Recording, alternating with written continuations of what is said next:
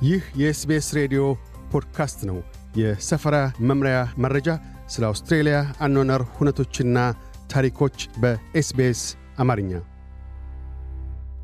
አውስትሬልያ ውስጥ የድመት ባለቤት ኃላፊነት ምንድን ነው? ቤት ውስጥ ድመት ያለዎት ወይም ለማሳደግ አስበው ያለ ከሆነ ኃላፊነት የተሞላው የድመት ባለቤት መሆን የድመቱን ደህንነት ለመከባከብና የአውስትሬልያን አገር በቀል እንስሳት ለመታደግ ይረዳል። ድመቶች በአጫዋችነትና የተለያዩ ማለፊያ ትሩፋቶችን ለሰብአዊ ፍጡር ጤና መቸር ይቻላቸዋል። ይሁንና ይሁንና አውስትሬልያ ውስጥ ከቤት ውጭ ያሉ ድመቶች የአገር በቀል እንስሳት ሁነኛ አዳኞች ናቸው። ተዘዋዋሪነታቸውም ድመቶችን ለሕመምና ለመቁሰል አደጋ ተጋላጭ ያደርጋል። ድመቶች የተስፋፋ ሉላዊ ባህሎች አሏቸው። ዘመን ካሸመገለው የግብፃውያን አፈ ታሪክ አንስቶ ከአሜሪካው ሰነፍ ድመት ጋርፊልድና በሁሉም ስፍራ ደራሽ የጃፓኑ ሄሎ ኪቲ ክስተት የተከበረ ዝነኛ ባህል አካል ሆነዋል። አንድ ሦስተኛ አውስትራሊያውያን ቤተሰቦች ከአምስት ነጥብ ሦስት ሚሊየን በላይ ድመቶች እንዳሏቸው ይገመታል። ድመቶች በተፈጥሯቸው አዳኞች ናቸው። ተመራማሪዎች አውስትሬልያ ውስጥ እያንዳንዱ ድመት ባለቤቶቻቸው ለአይን እማኝነት ሳይበቁ በአማካይ 186 እንስሳትን በዓመት እንደሚገል ይገልጣሉ። ለመዳ ድመቶች በአውስትሬልያ ከሚደርሷቸው ተጽዕኖዎች ባሻገር በሚሊዮን የሚቆጠሩ ባለቤት አልባ የውጭ ድመቶች በመላ አውስትሬልያ ይዘዋወራሉ። በቻርልስ ዳርዊን ዩኒቨርሲቲ የዝንቅ ስነ ሕይወት አማካሪና የዱር እንስሳት ጥበቃ ፕሮፌሰር ሴራ ለጌ ይህንኑ አስመልክተው ሲናገሩ እያንዳንዱ የቤት ውስጥ ለማዳ ድመቶች ባለቤትና ተከባካቢ የሆነ ሁሉ ልብ የሚለው ነው። ይሁንና አውስትሬልያ ውስጥ ባለቤት አልባ የውጭ ድመቶች አሉን። እነዚህ ድመቶች የሚኖሩት ሰው ላይ ጥገኛ ሳይሆኑ ነው። አብዛኛዎቹ ባለቤት አልባ የውጭ ድመቶች የሚኖሩት ከትናንሽና ትላልቅ ከተሞች ርቀው ባሉ ዱሮዎች ውስጥ ነው። እኒያ አይነቶቹ ባለቤት አልባ የውጭ ድመቶች ዘዋሪ ድመቶች ተብለውም ይጠራሉ ብለዋል። ድመቶች በአውስትሬልያ የዱር ሕይወት ብርቱ ተጽዕኖ አላቸው። ፕሮፌሰር ሌጌ ድመቶች ወደ አውስትሬልያ የዘለቁት በመጀመሪያው የእንግሊዝ መርከብ 1788 ዓመተ ምህረት ነው። ባለቤት አልባ የውጭ ድመቶች ከ20 በላይ ለሆኑ የአጥቢ እንስሳትና ድመቶች ዝርያ ቁጥር መቀነስ አስባብ ሆነዋል ብለዋል።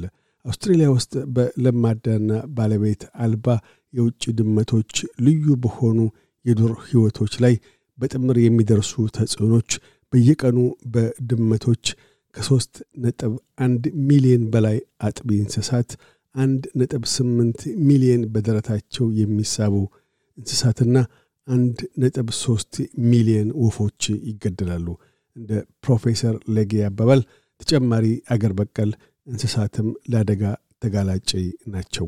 በድመቶች አስተዳደር ላይ ተገቢውን ቁጥጥር ካላደረግን የአውስትሬልያ አገር በቀል እንስሳት ላይ በመጪዎቹ አስርተ ዓመታት ተጨማሪ ጥፋቶች ሲደርሱ የምንመለከት ይሆናል። ባለቤት አልባ ከቤት ውጭ ነዋሪ ድመቶች ችግር እንደሆኑ እናውቃለን። ይሁንና እንኳ በባለቤቶቻቸው ቢቀለቡም የቤት ውስጥ ለማዳ ድመቶችም የዱር እንስሳት ላይ ጥቃትን ያደርሳሉ። የቤት ውስጥ ለማዳ ድመቶች ወደ ውጭ ወጥተው እንዲዞሩ ከተፈቀደላቸው ከማደን አይገቱም። አደን የድመቶች ተፈጥሮ ስለሆነ አያሌ የድመት ባለቤቶች ምናልባትም ይህንን አያውቁም። ስለምን ድመቶቻቸው ከገደሏቸው እንስሳት ውስጥ ወደ ቤት ይዘዋቸው የሚመጡት ከአምስት አንዱን ብቻ ነው?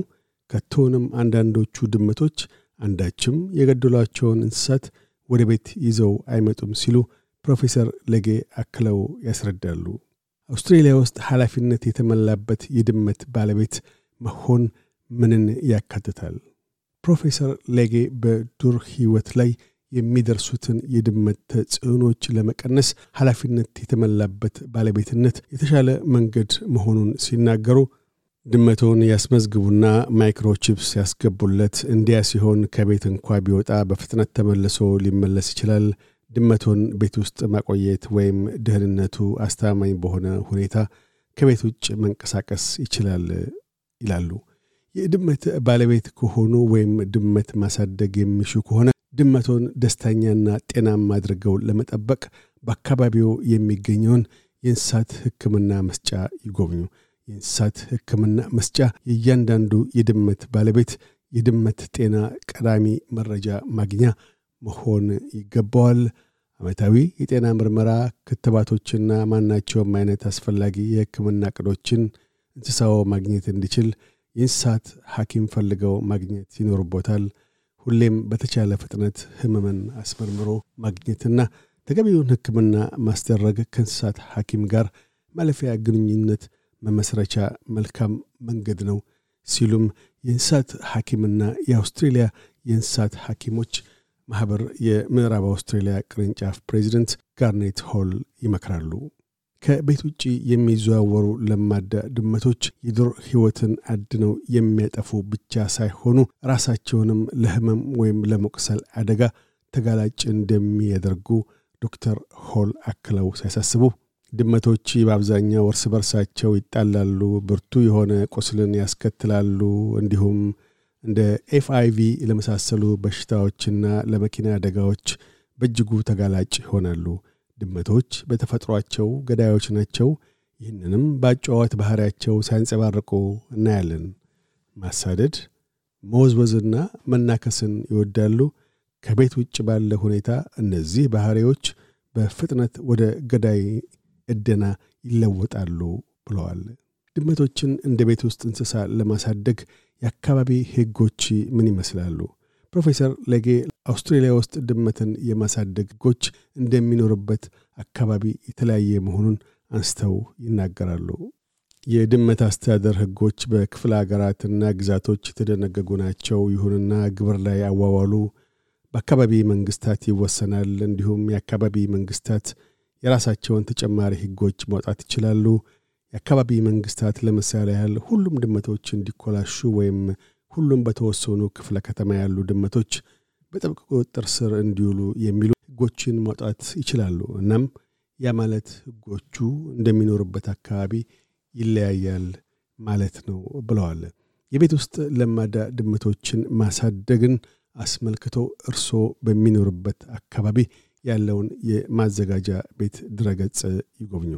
ሁላችንም ኃላፊነት የተሞላበት የእንስሳት ባለቤትነት ግብር ላይ ከዋልን በቤት ውስጥ ለማዳ ድመቶቻችንን እንደሰታለን ማለት ነው። ስለምን ድንቅ አጫዋቾች ናቸው። በተመሳሳይ መልኩም ፌሬን ወፎችን፣ ትናንሽዬዎቹን እንሽላሊቶችና ሁሉንም የጓሮ አትክልቶቻችንን የሚጎበኙትን የዱር ሕይወቶች ሁሉ በማለት ፕሮፌሰር ለጌ ምክረ ሐሳባቸውን ለግሰዋል።